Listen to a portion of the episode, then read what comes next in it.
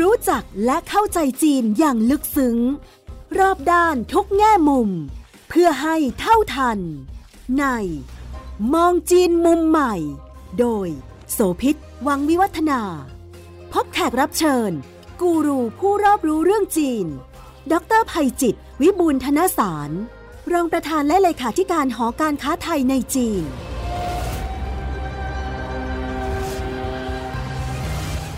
ต้อนรับทุกท่านมาพบกับมองจีนมุมใหม่ ทางไทย PBS Podcast นะคะ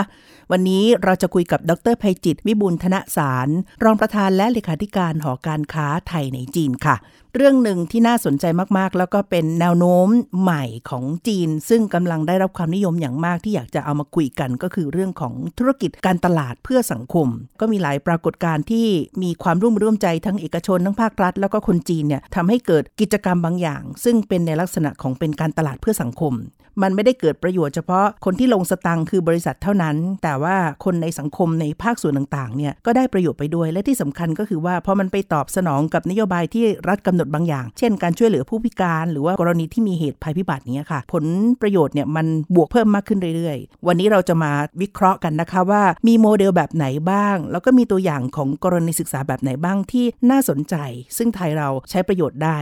สวัสดีครับ สวัสดีคุณโสภิตแล้วก็ท่านผู้ฟังทุกท่านครับ ถ้าพูดถึงธุรกิจการตลาดเพื่อสังคม บริษัทต่างๆ ในโลกเขาก็ใช้วิธีการนี้เหมือนกันนะคะ แทนที่จะเอาสตังค์ไปทุ่มเรื่องของการซื้อโฆษณา สปอนเซอร์ ประชาสัมพันธ์อย่างเดียว เพราะว่ามันก็เห็นมากเห็นผลดีกว่า แต่มันมีหลายวิธีการ ในบ้านเราเนี่ยจะเยอะก็พวกประเภทปลูกป่าปลูกต้นไม้บ้าง หรือว่าการไปช่วยเหลือกิจการเชิงสังคม ให้ความช่วยเหลือทุนสวัสดิการ การศึกษารักษาพยาบาล แต่ในจีนเนี่ยมีรูปแบบกิจกรรมที่หลากหลายกว่านั้น แล้วก็มีผลกระเพื่อมที่แรงทีเดียว ให้ภาพใหญ่ก่อนได้ไหมคะว่า ธุรกิจเพื่อสังคมในจีน ตอนนี้มันเป็นยังไง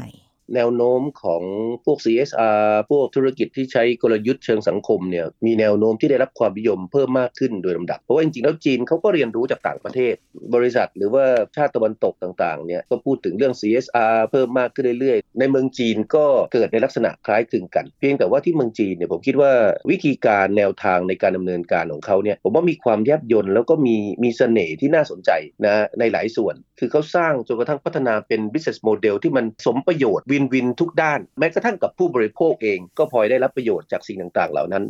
สมัยก่อนเราจะได้ยินพวกอาลีบาบา ช่วยปลูกป่า แต่ว่าเขาจะออกแบบเนี่ยเขาไปทำผ่านอะไรบางอย่าง ที่จริงๆแล้วผู้บริโภคก็อาจจะปฏิบัติหรือใช้ประโยชน์อยู่แล้ว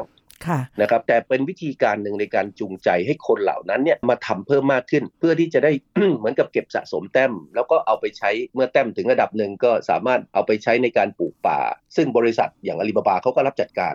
ยกตัวอย่างเช่น เราอาจจะเคยได้ยินเขาพยายามกระตุ้นให้คนไปใช้บริการขนส่งสาธารณะ หรือการจ่ายบินจ่ายใบเสร็จจ่ายเงินอะไรรายเดือนอะไรพวกนี้นะผ่านช่องทางพวกออนไลน์ หรือเราเห็นบริษัทอย่างพวกบริษัทเกม ให้มีการเล่นเกมออนไลน์ แล้วเสร็จแล้วก็สะสมแต้ม คนเล่นเกมออนไลน์บางคน บอกว่าเอ้ยเล่นเกมออนไลน์มันจะมีสักกี่คนโอ้ในเมืองจีนนี่ปาเข้าไปสักสี่ร้อยล้านคนนะ ห้าหกเท่าของของประชากรของประเทศไทย คนที่ออกกำลังกาย ก็แน่นอนสุขภาพก็ดีขึ้นถูกไหมแต่ว่าว่าง่ายซื้อเกมซื้อชั่วโมง แต่ชั่วโมงที่เขาซื้อเนี่ยมีส่วนหนึ่งที่เจียดไปได้คะแนนสะสมแต้มหรือออกกำลังกายเพิ่มมากขึ้นถึงระดับหนึ่งส่วนหนึ่งก็เป็นประโยชน์กับคนผู้บริโภค แต่อีกส่วนหนึ่งแต้มพอเพิ่มขึ้น สามารถเอาแต้มต่างๆ เหล่านั้นนะไปสะสมแล้วก็เหมือนกับบริจาคแล้วก็ทำให้บริษัท อย่างอาลีบาบาอย่างไรต่างพวกนี้เอาไปใช้ในการปลูกต้นไม้ในพื้นพื้นที่แห้งแล้งของจีน หรือตอนหลังเขาทาไปทำมาเขาไปปลูกแม้กระทั่งในต่างประเทศนะฮะผมได้ยินข่าวว่าเขาไปปลูกแม้กระทั่งมองโกเลียนะครับประเทศทางตอนเหนือของของประเทศจีน ก็เป็น CSR หรือเป็นกลยุทธ์การตลาดนะในเชิงสังคมที่ผมคิดว่าพัฒนาขึ้นอย่างต่อเนื่อง กรณีอาลีบาบาเนี่ยมีการสร้างแพลตฟอร์ม ซึ่งจับสังเกตกับแนวที่ไปสอดรับกับสิ่งที่รัฐบาลจีนอยากจะได้ พอดีแล้วก็คนจีนก็จะได้ประโยชน์ด้วย ก็มีกิจกรรมตัวหนึ่ง ปัญหาเรื่องของทะเลทราย หรือความแห้งแล้งเนี่ยเป็นปัญหาที่จีนเองก็เผชิญและถือเป็นเรื่องสำคัญมาก เพราะว่าแต่ละปีพื้นที่ของป่า ความสมบูรณ์มันลดลงไปมากเรื่อยๆ เพราะฉะนั้นรัฐบาลจีนก็มีงบประมาณส่วนหนึ่งของการรณรงค์การปลูกป่าปลูกต้นไม้เพื่อสิ่งแวดล้อมทำนองเดียวกันกับทั่วโลก แต่ว่าตัวนวัตกรรมที่ถูกคิดค้นขึ้นมาเนี่ยมันน่าสนใจก็คือมันได้ประโยชน์หลายเด้ง เพราะว่าอาลีบาบามีแพลตฟอร์มคือเหมือนกับชวนให้ผู้คนประชาชนไปออกกำลังกาย พอสะสมจำนวนระยะได้ประมาณหนึ่งแล้ว ตัวนั้นจะถูกเอาไปเปลี่ยนเป็นหน่วยของการที่จะมีการตอบแทนแล้วอาลีบาบาก็คือ เรียกว่าเอาแต้มหรือว่าเอาตัว ระยะที่ประชาชนออกกำลังกายได้ภายในแพลตฟอร์มอันนี้เนี่ยเอาไปปลูกต้นไม้เพื่อที่จะทำให้เกิดสีเขียวขึ้น ซึ่งก็เป็นแนวทางที่ผู้คนก็จะได้ประโยชน์คือคนเข้ามาได้ออกกำลังใช่ไหมสุขภาพดีขึ้น อันนี้ก็เป็นเป้าหมายระยะยาว แล้วก็ในด้านหนึ่งก็รู้สึกดีที่ตัวเองได้ทำประโยชน์เพราะว่าแต้มของตัวเองเนี่ยจะได้ถูกนับแล้วก็ไปปลูกต้นไม้ แล้วก็บริษัทเอกชนก็เอาไปปลูกต้นไม้แทนได้ ซึ่งมันก็ส่งผลดีในภาพรวมของประเทศระยะยาว อันนี้เป็นตัวอย่างหนึ่งที่อาจารย์ยกเมื่อสักครู่ที่เราคุยกันว่าว่ามันมีรูปโฉมใหม่ๆ แต่นอกเหนือจากเรื่องปัญหาสิ่งแวดล้อม ปัญหาประชากรผู้สูงวัย ปัญหาคนพิการ แม้กระทั่งเวลาที่เกิดกรณีภัยพิบัติ มันก็เป็นส่วนที่มีบรรยากาศของการร่วมมือร่วมใจของประชาชนกับภาคธุรกิจเอกชนแล้วก็รัฐด้วยอาจารย์ยกตัวอย่างเพิ่มเติมได้ไหมคะ ในช่วงหลังเราเห็นภาพตรงนี้ชัดเจนขึ้นเลยอย่างล่าสุดช่วงสองสาเดือนที่ผ่านมาใช่ไหมเราได้ยินข่าวน้ำท่วม โดยเฉพาะยิ่งพื้นที่ตอนกลางของประเทศจีน ก็จะมีบริษัทห้างร้านต่างๆเฮโลช่วยบริจาคเงิน เพื่อช่วยเหลือช่วยเหลือผู้ประสบอุทกภัยแต่หนึ่งในบริษัทที่ผมอยากจะหยิบยกขึ้นคือบริษัทชื่อเออเคอร์นะครับเป็นบริษัทที่ทำพวกชุดกีฬารองเท้ากีฬานะเสื้อผ้ากีฬาอะไรพวกนี้อุปกรณ์การกีฬา บริษัทนี้จริงๆแล้วหลายคนอาจจะไม่เคยได้ยินเลยนะครับเพราะว่าถ้าเทียบในเมืองจีนเนี่ยเขาก็อาจจะเป็นเบอร์สามเบอร์สี่อะไรเงี้ยระดับโลกเขาอาจจะไม่ติด top 10 นะ ถ้าไปเอาแบรนด์ตะวันตกเอาอาดิดาสเอา Nike Puma อะไรต่างเข้ามาผสมด้วยเนี่ยแบรนด์เหล่านี้ก็จะยิ่งตกนะไปอยู่ท้ายๆก็ง่ายเป็นแบรนด์เล็ก แต่ว่าเมื่อ 2 เดือนก่อนเนี่ยนะพอเกิดปัญหาน้ำท่วมเนี่ย บริษัทนี้ซึ่งเป็นบริษัทเล็กๆ ประกาศบริจาคเงินช่วยเหลือผู้ประสบอุทกภัยนะครับถึง 50 ล้านหยวนนะ50 ล้านหยวนนี่ตกเข้าไป 250 ล้านบาท ถ้าเราตัวเลขกลมๆนะ โอ้ ในมุมมองของประชาชนน่ะได้ยินข่าวเขาโอ้โห บริษัทเล็กๆทำไมคุณถึงจิตใจใหญ่ขนาดนี้ ปรากฏว่าบริษัทเขาก็พอข่าวนี้ออกไป จริงๆแล้วเดี๋ยวช่วงหลังนี่บริษัทก็จะทำพวกเขาเรียก live streaming นะ ขายของออนไลน์อะ ขายของสดออนออนไลน์ ประชาชนพอได้ยินข่าวนะครับก็เฮโลกันไปนะตอบแทน แสดงน้ำจิตน้ำใจ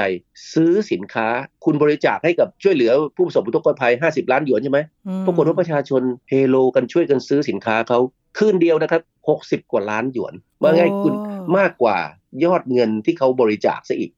แต่แล้วพอวันรุ่งขึ้นก็เกิดเป็นปรากฏการณ์ นะปรากฏการณ์ขึ้นในหลายเมือง โดยเฉพาะยิ่งเมืองแม้กระทั่งในด้านซีกตะวันออก ซึ่งไม่ได้ประสบอุทกภัยกับเขาเลยนะ ไม่มีเรื่องปัญหาน้ำท่วม รัฐบาลของหลายเมือง รวมทั้งกิจการที่อยู่ในพื้นที่ ก็หันมาสนับสนุนนะครับกิจกรรมลักษณะแบบนี้ แต่จะร่วมยังไง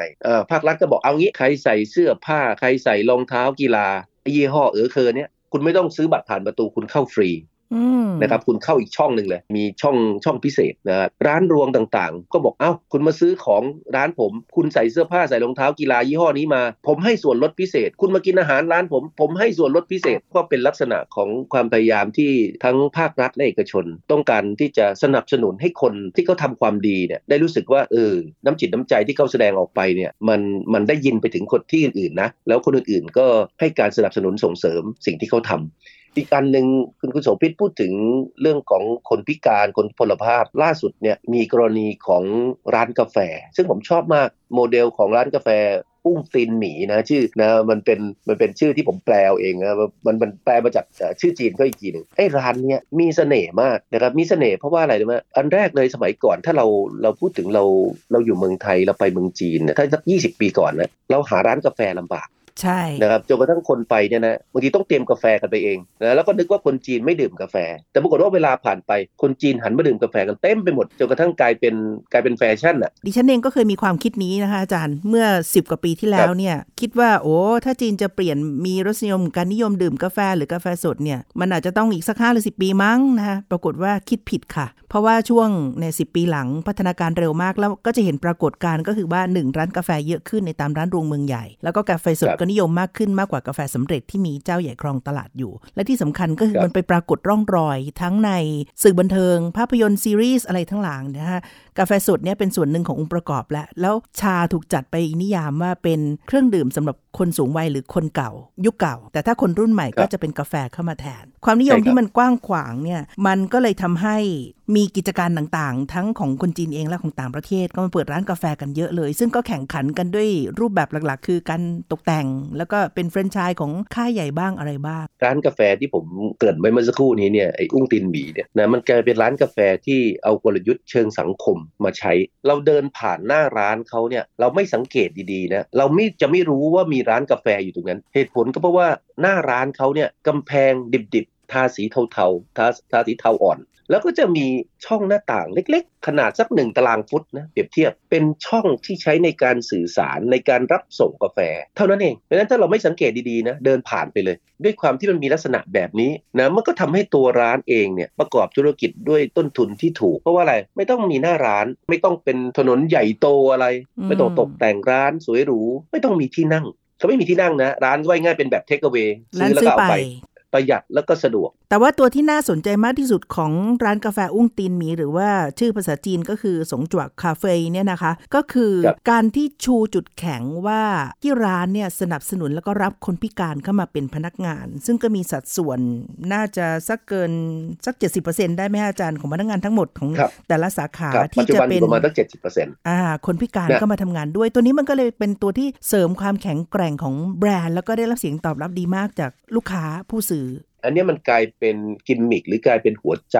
ของร้านเลยเขาทำหน้าร้านทึบแบบนั้น เพราะจริงๆ แล้วพนักงานในร้านส่วนใหญ่ 70%อย่างที่คุณโสภิตว่าเนี่ยเป็นคนพิการ อาจจะหูหนวกเป็นใบ้หรืออะไรก็ตามนะ เจ้าของร้านผู้ที่เริ่มก่อตั้งกันเนี่ยก็มองคอนคิด concept คิดแนวคิดว่าเอ๊ะทำยังไงจะสร้างเวทีและโอกาสในการทำงานให้กับผู้ด้อยโอกาส ในกรณีก็คือคนพิการ ก็เลยรับเอาคนพิการเหล่านั้นเข้ามาฝึกปรือในการชงกาแฟทำเครื่องดื่มอะไรต่างๆ แต่เพื่อให้เขาสะดวกในการทำงาน แล้วก็เนื่องจากว่าบางคนก็อาจจะมีข้อจำกัดเรื่องการพูดการการฟังอะไรต่างๆนั้นช่องทางในการสื่อสารมันก็เลยอยู่ที่ไอ้ช่องเล็กๆหนึ่งตารางฟุตที่มื่อสักครู่ผมนำเรียนไป แต่เขาก็สร้างกิมมิคใหม่เอ๊ะทำยังไงที่คนซื้อเนี่ยจะจะมีอารมณ์ร่วม จะมีความสุขในระหว่างที่ยืนรอ ร้านเขาเนี่ย เขามีหน้าร้านอยู่แค่นั้นแล้วไม่มีที่นั่ง เขาก็เลยให้พนักงานเนี่ยใส่ถุงมือปลอมของอุ้งตีนหมี เป็นมือหรือขาหมีใช่ไหมคะที่มีขนปุกปุยปุกใช่ปุยครับเหมือนกับถุงตุ๊กตา ใช่ครับค่ะปุยปุยๆน่ารักน่ารักสี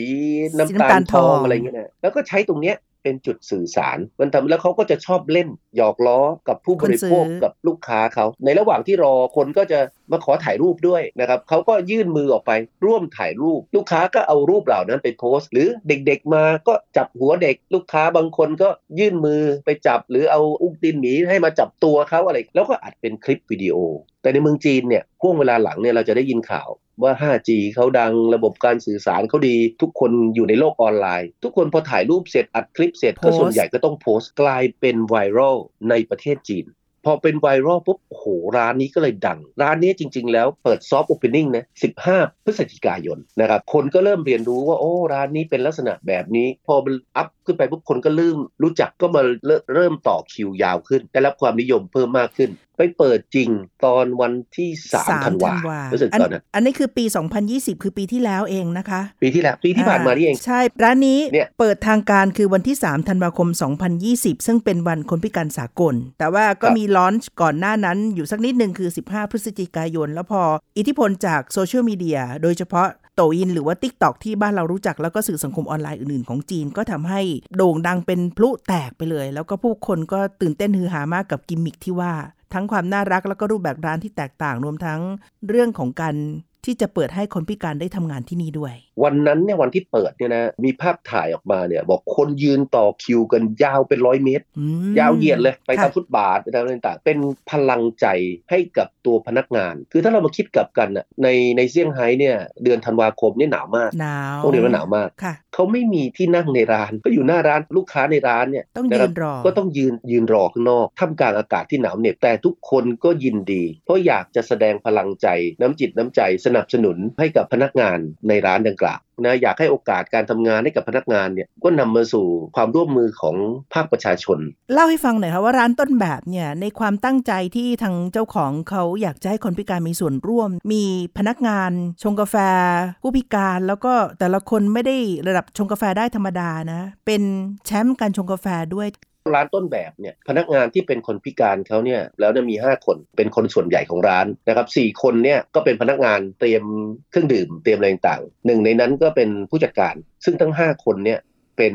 เป็นคนพิการ ตัวผู้จัดการนี่เวลาเขาคัดเลือกมาหรือเขาเขาพัฒนาคนของเขาเนี่ยคนเหล่านี้เนี่ยเป็นถึงแชมป์บาริสต้านะทำกาแฟ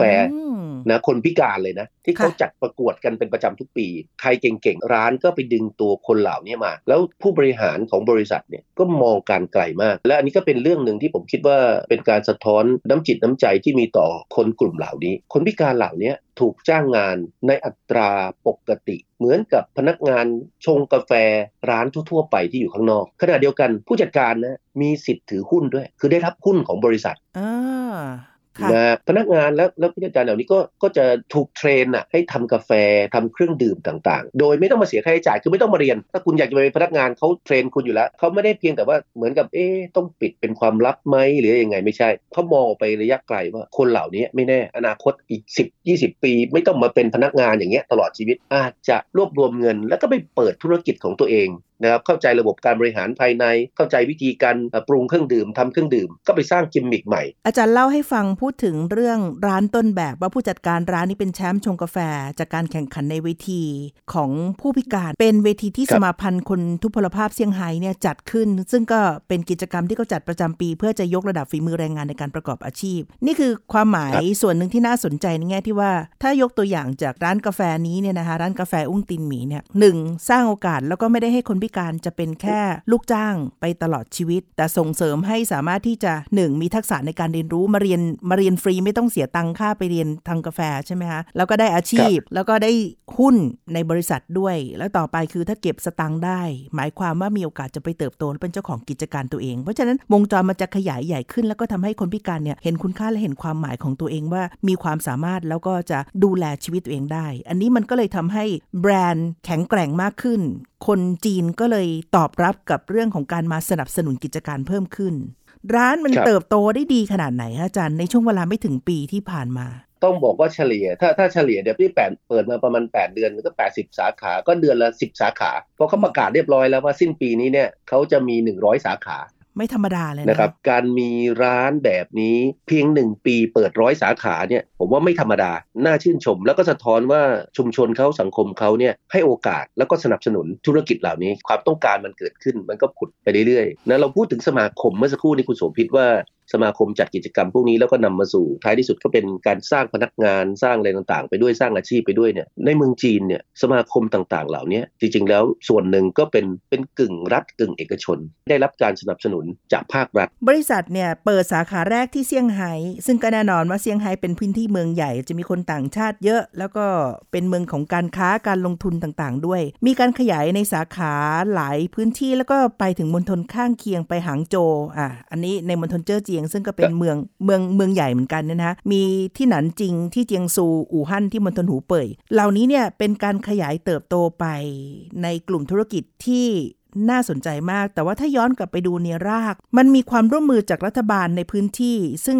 รัฐบาลเขตสวีหุยที่เซี่ยงไฮ้เนี่ยเขาต้องการที่จะทำงานเชิงรุกเพื่อจะทำให้ผู้คนออกมาใช้ชีวิตนอกบ้านกันมากขึ้น จนเกิดคำที่เรียกว่าเป็นวงจรชีวิต 15 นาทีของคนในพื้นที่ใจกลางเมืองตัวนี้มันเกี่ยวยังไงกับการทำให้บริษัทที่ทำกิจการเพื่อสังคมเติบโต แล้วก็การจะสร้างวิธีใหม่ของประชาชนให้ออกมา กระตุ้นการใช้จ่ายของผู้บริโภคในประเทศคะอันนี้ก็เป็นภาพสะท้อนที่น่าสนใจเหมือนกันนะของมิติในเชิงสังคม คือคือด้วยความคิดเล็กๆ ที่สร้างสรรค์ มันก็นำไปสู่สิ่งใหญ่ ๆ ที่สามารถเกิดขึ้นได้ แต่ในมิติของภาครัฐเนี่ยจริงๆแล้วความคิดเริ่มเดิมทีเนี่ยคือมันไม่ได้พุ่งตรงไปที่ร้านกาแฟนี้หรอกนะแต่มันเกิดขึ้นจากความพยายามที่อยากจะสร้างชุมชน community ของของวงจรชีวิตของผู้คนในเมืองของเขตสิวหุยเขาก่อนซึ่งเป็นเขตหนึ่งของเซี่ยงไฮ้ที่อยากให้คนออกมาใช้ชีวิตในระยะ 15 นาทีเดิน ก็จะได้มาใช้ชีวิตอยู่ในเมือง อยากเห็นบริการพื้นฐาน อยากเห็นกิจกรรมสาธารณะทำให้ชุมชนเมืองเหล่านั้นกลายเป็นเว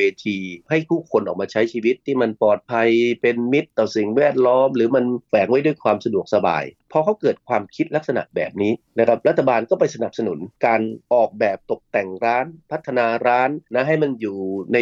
work ในละแวกที่มันใกล้ชิดติดกัน คือถ้ามีร้านหนึ่งแล้วต้องเดินอีก 5 นาทีเพื่อจะไปเจออีกสักร้านหนึ่งมันก็ไม่สะดวกร้านอาหารก็อาจจะเป็นส่วนหนึ่งร้านเครื่องดื่ม ร้านขายของ ปรากฏว่า โจทย์เนี่ยของของร้านอาหารเนี่ยร้านเครื่องดื่มเนี่ยนะครับมันก็เลยมาออกที่ร้านอุ้งตีนหมีที่เรากำลังคุยกันตอนนี้นะครับผู้บริหารเขาก็เอ๊เกิดความคิดรัฐบาลสนับสนุนอย่างนี้เอ๊ะทำไมเราไม่เปิดร้านกาแฟ แต่เขาคิดต่อยอดไปอีกระดับหนึ่งว่าเอ๊ะทำยังไงร้านเขาจะมีความแตกต่างจากคนอื่น ยิ่งถ้าเราไปดูนะใน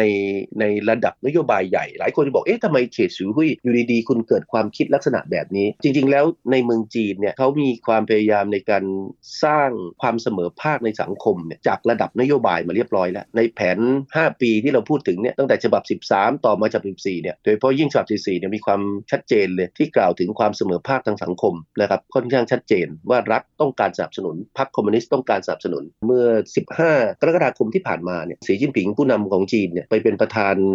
คณะกรรมการด้านเศรษฐกิจและก็การเงินแห่งชาติ พอออกมาหลังจากนั้นบอกก็มาพูดในมิติว่าเอ้ยไม่อยากให้เกิดความเหลื่อมล้ำคือมิติด้านหนึ่งคือเศรษฐกิจจีนมันพัฒนาเดินหน้าไป แต่ท่ามกลางการเติบโตของเศรษฐกิจไม่อยากให้ช่องว่างระหว่างคนรวยคนจนเนี่ยมันถางกว้างมากขึ้น อยากเห็นคนมีตังมาดูแลคนยากจน ไม่อยากทิ้งใครไว้ข้างหลังหมายรวมถึงเนี่ยโอ้โหแม้กระทั่งคนพิการ ผมว่ากรณีศึกษาของเขตสวีฮุ่ยที่มาทำไอ้ไอ้วงจรชีวิต 15 นาทีที่เราคุยกันเนี่ยเป็นตัวอย่างที่ดีของการผลักดันขับเคลื่อนจากภาครัฐที่มันพอรัฐมีนโยบายเสร็จปั๊บเอกชนก็เอารับลูกต่อ แล้วก็ไปคิด concept คิด business model แล้วก็เลยเป็นถึงภาคประชาชน ถ้าดูจากตัวดีไซน์ แล้วก็การออกแบบของร้านที่ทำให้ประสบความสำเร็จ ซึ่งเป็นเงื่อนไขที่เรากำลังดูอยู่เนี่ยนะคะก็มีหลายตัวคือ 1. เขาเลือกเอาจุดที่มันเป็นช่องว่างนะการส่งเสริมคนพิการมา แน่นอนเสียงตอบรับจะดีทั้งจากทางภาครัฐ แล้วก็คนทั่วไปด้วย แต่ 2. การออกแบบร้านที่ไม่ได้มีหน้าร้านนั่งทำให้ต้นทุนของการตกแต่ง แล้วก็การใช้พื้นที่มันลดลงมันส่งผลต่อเรื่องการกำหนดราคาที่เป็นแรงจูงใจ ในการซื้อกาแฟด้วย เพราะราคากาแฟของร้านนี้ก็อยู่ในโดยมาตรฐานทั่วไปไม่ได้ถือว่าเป็นราคาสูง ก็มีโอกาสจะทำให้คนมาซื้อเพิ่มมากขึ้นด้วยใช่ไหมฮะอาจารย์ ร้านนี้เขาขายกาแฟราคามาตรฐานก็จะอยู่ประมาณสัก 20 หยวน คือ 20 หยวนสำหรับบ้านเรา 100 บาทไม่ถูกนะ แต่ว่าสำหรับคนเซี่ยงไฮ้เนี่ยถือว่าเป็นราคาที่ถูกแล้วกาแฟในร้านทั่วไปเนี่ยนะก็ต้องมี 20 กว่าหยวนอะ25 30 หยวนอะไรเงี้ยนะระดับราคาถือว่าเป็นราคาในระดับปานกลางสำหรับที่คนทุกคนจับต้องได้ คนที่เข้าไปอุดหนุนนะไม่ได้หมายความว่ารสชาติจะโดดเด่นอร่อยจนกระทั่งต้องไปตามดื่มกัน แต่ว่าไปซื้อด้วยเหตุผลอื่น ๆ ด้วย ซื้อเพราะอยากช่วย ก็ไม่ได้สนใจว่าจะต้องมุ่งมั่นเฉพาะแค่รสชาติอร่อยเพียงเดียวไหมคะอาจารย์ ผมไปดูคอมเมนต์เขานะ ถ้าเราคิดว่าเออคนจีนคงไม่มานั่งปั่นกระแสแบบนี้เองเพราะมีคนคอมเมนต์หลากหลาย แล้วมีอยู่ 3 เรื่อง เรื่องแรกเป็นเรื่องรสชาติอย่างที่ว่าเขาไปเอาบาริสต้าที่แชมป์ชนะนะเลิศอย่างเงี้ยนะอืมมาเป็นผู้จัดการสาขาเขามีสูตรลับของเขาส่วนหนึ่งก็อาจจะเกิดขึ้นจากจิตใจอันดีของผู้บริโภค เพราะว่าเขาไปเนี่ยด้วยจิตใจที่เป็นบวกอยู่แล้ว อยากสนับสนุนอยากแสดงพลังให้กับผู้พิการ แต่อีกส่วนหนึ่งว่ามีคนจำนวนมากนะที่กลับไปซื้อ เพราะความน่ารัก ของไอ้อุ้งตีนหมีที่ว่า อันนี้มันก็เลยเป็นการผสมผสาน ระหว่างความเรียบง่ายที่มันมีอยู่ อาจจะเป็นความน่ารักของไอ้อุ้งตีนหมี รวมทั้งความพยายามที่อยากจะสร้างความประทับใจ หรือแสดงน้ำจิตน้ำใจต่อเพื่อนมนุษย์ด้วยกัน ก็เลยทำให้หลายๆสิ่งเนี้ยมันมันเกิดเป็นโมเดลธุรกิจที่น่าสนใจมากและนำไปสู่ความสำเร็จนะครับของไม่ใช่แต่เฉพาะของร้านนะผมว่าถือว่าเป็นความสำเร็จของของชุมชนของประชาชนโดยรวม ข้อมูลที่อาจารย์บอกเอาไว้ว่าร้านเนี้ยมีชื่อภาษาญี่ปุ่นด้วยอีกความหมายหนึ่งซึ่งก็สะท้อนถึงเขาเรียกว่าปรัชญาหรือค่านิยม หรือการกำหนดเป้าหมายของเจ้าของกิจการ มันคือครับอะไรยังไงคะอาจารย์เขาก็ไปตั้งชื่อมีชื่อญี่ปุ่น ซึ่งจริงๆแล้วร้านในเซี่ยงไฮ้ก็มีบางส่วนที่ชอบนะ อะไรที่เป็นภาษาญี่ปุ่น แต่บางส่วนก็อาจจะไม่ชอบ แต่ว่าปรากฏว่าร้านนี้กล้าตั้งชื่อบอกว่าออกเสียงว่าฮินิจิโจนะฮะซึ่งผมก็ไม่แน่ใจว่ามันออกเสียงชัดๆยังไง แต่มันแปลว่ามันเป็นความพิเศษสุด ตรงนี้เองเนี่ยผมคิดว่ามันทำให้ร้านเนี่ยมีความแตกต่าง แล้วปรากฏว่าตอนหลังคนน่ะนะมาเรียกชื่อร้านแบบนี้มากกว่าไอ้สงจั่วคาเฟ่ซึ่งเป็นภาษาจีนเอง เพราะว่าจริงๆแล้วเวลาแม้กระทั่งคนจีนเวลามองสินค้าของญี่ปุ่นก็ยังมองในมิติเชิงบวกอืมนะครับหลายคนก็อาจจะไปเที่ยวญี่ปุ่นนะครับไปจับจ่ายใช้สอยที่ญี่ปุ่นในช่วงหลัง โดยเฉพาะยิ่งตรงเซี่ยงไฮ้เนี่ยมันจะมีคาบไข่ที่สมัยก่อนเชื่อมโยงกับทางญี่ปุ่นอยู่ค่อนข้างเยอะนะค่ะแล้วเล้งก็เลยยิ่งสร้างความแตกต่างค่ะนะครับให้เกิดขึ้น ที่บอกว่าที่พิเศษสุดเนี่ยหมายถึงการสะท้อนคุณค่าของผู้พิการ พยายามจะให้โอกาสในการทำงานร่วมด้วย แต่ว่าบริบทของญี่ปุ่นกับจีน มันก็มีทั้งคนที่นิยมเชิงบวก แล้วก็มีความขัดแย้งที่เป็นบาดแผลร้าวลึกมา การใช้ชื่อญี่ปุ่นไม่น่าจะเหมาะกับในหลายพื้นที่ที่มีปัญหาอยู่เหมือนกันไหมคะอาจารย์นานจริงอย่างเงี้ยไม่น่าจะไปเปิดด้วยการใช้ชื่อญี่ปุ่น เพราะว่าคงไม่ได้รับการต้อนรับมากเท่าที่ควรเหมือนกับอย่างในเมืองใหญ่ที่เซี่ยงไฮ้ซึ่งอาจจะมีความเชื่อมโยงนี่ก็เป็นเรื่องหนึ่งที่ผมสงสัยเหมือนกันนะคุณโซพี่หยิบหยิบประเด็นนี้น่าสนใจเพราะผมมีสาขาที่ไหนจริงด้วยนี่คะไปถาม เพราะว่าจริงๆแล้วเรื่องของญี่ปุ่นกับจีนเนี่ยจีนก็ใส่ไว้ในหนังสือประวัติศาสตร์ วิชาประวัติศาสตร์ของเขาเลยนะนะบันทึกเอาไว้เลยนะว่าเป็นยังไงเพราะนั้นมันก็จะมีทั้งคนที่ชอบและไม่ชอบและยิ่งหนานจริงเนี่ยมันเป็นสมรภูมิรบนะสำคัญในช่วงเวลานั้น มันมันอาจจะกลายเป็นมิติใหม่เชิงบวก ที่จะทำให้ความสัมพันธ์ของจีนกับญี่ปุ่นในอนาคตมันพัฒนาไปในทางที่ดีก็ได้นะนะครับเพราะว่าก่อกำเนิดของร้านเนี่ยมันก็เกิดขึ้นจากความคิดและการผลักดันของภาครัฐ ที่น่าสนใจก็คือเจ้าของร้านกล้าตั้งอะ เพราะว่าก่อนหน้านี้มันมีกรณีศิลปินนักแสดงชื่อดังชายของจีนนะก็โดนแบนไปอย่างเรียกว่าฉับพลันในชั่วข้ามคืนชีวิตแบบตกสวรรค์ไปเลย เพราะว่าแค่มีคนไปเอาภาพเก่าที่เขาเคยไปร่วมงานแต่งงานเพื่อนที่ญี่ปุ่นมา เท่านั้นเองเนี่ยนะมันก็พังไปได้เลยแต่ของร้านกาแฟอุ้งตีนหมีนี้ยังยังอยู่รอดได้แล้วยังไม่ได้มีเสียงตอบรับในด้านลบกลับมาจากเรื่องของความไปผูกโยงกับชื่อญี่ปุ่นนะฮะจางจือฮั่นไปร่วมงานแต่งงานเพื่อนญี่ปุ่น แล้วก็มีภาพที่เขาไปเยือนศาลเจ้ายาสุคุนิที่เป็นประเด็นอยู่ว่าญี่ปุ่นยกย่องเชิดชูว่าเป็นวีรบุรุษ แต่คนจีนมองว่าเป็นอาชญากรสงคราม เป็นผู้ทำให้เกิดความบาดหมางแล้วก็รอยร้าวในความสัมพันธ์ในอดีตช่วงสงครามที่ผ่านมา กรณีศึกษาของธุรกิจการตลาดเพื่อสังคมในจีนเนี่ยมันเห็นความเชื่อมโยงระหว่าง เอกชน ภาครัฐ แล้วก็ประชาชนอยู่ไม่น้อย แล้วมันไปได้ไกลกว่าการแค่ให้คนพิการมีงานทำหรือว่าช่วยปิดจุดช่องว่าง ความเหลื่อมล้ำในสังคม อาจารย์มองว่าบ้านเราเนี่ยกิจการใหญ่ๆ เอกชนก็มีเยอะแยะมากมายเนี่ยเราจะถอดวิเคราะห์หรือว่าเอาแง่มุมบางอย่างที่น่าสนใจมาช่วยยกระดับสังคมไทยในภาพรวมขึ้นมาได้ จากกรณีศึกษาที่อาจารย์มาเล่าให้ฟังเนี่ยยังไงได้บ้างคะเรื่องของ CSR เรื่องของการตลาดเชิงสังคมเนี่ยมันอันแรกสามารถที่จะริเริ่มแม้กระทั่งในเชิงรุกจากหน่วยงานภาครัฐ คือภาครัฐก็อาจจะออกมาแสดงจุดยืนออกมาผลักดันขับเคลื่อนนะการดำเนินโครงการอะไรก็ตามที่จะไปดูแลนะผู้ด้อยโอกาสนะครับที่มีอยู่ในสังคม คือถ้าเรามองคนพิการในบ้านเราเนี่ยก็ วันนี้ก็มีประมาณสักสองล้านคนนะนะครับคือจีนเขาอาจจะเยอะกว่าเราเยอะ จีนเขามากกว่า 85 ล้านคนใช่ไหมแต่ว่า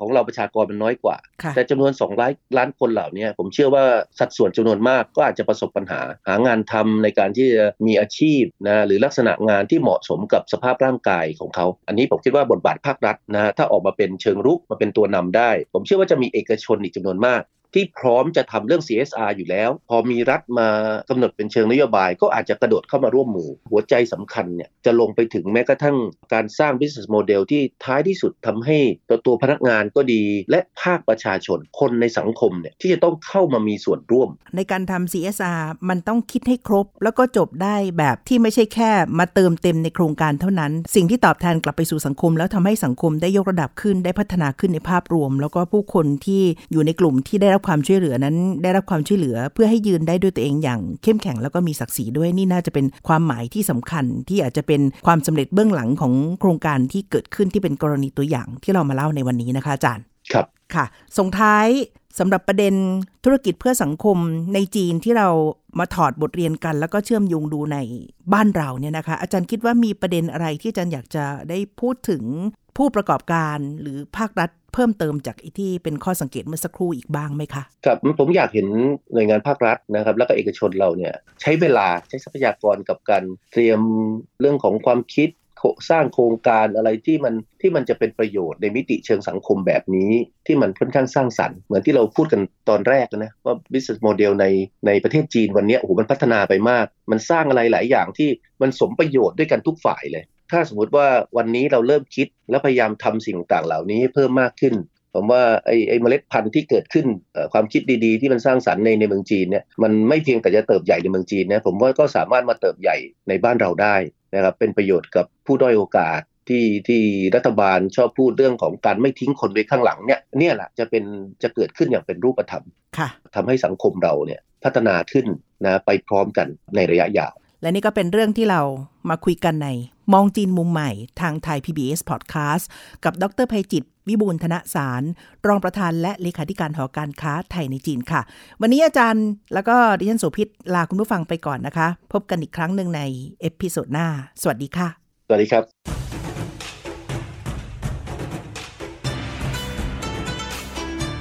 ติดตามฟังรายการ มองจีนมุมใหม่ ได้ทางเว็บไซต์และแอปพลิเคชันไทย PBS Podcast กดติดตามสื่อสังคมออนไลน์ ทั้ง Facebook Twitter Instagram และ YouTube ไทย PBS Podcast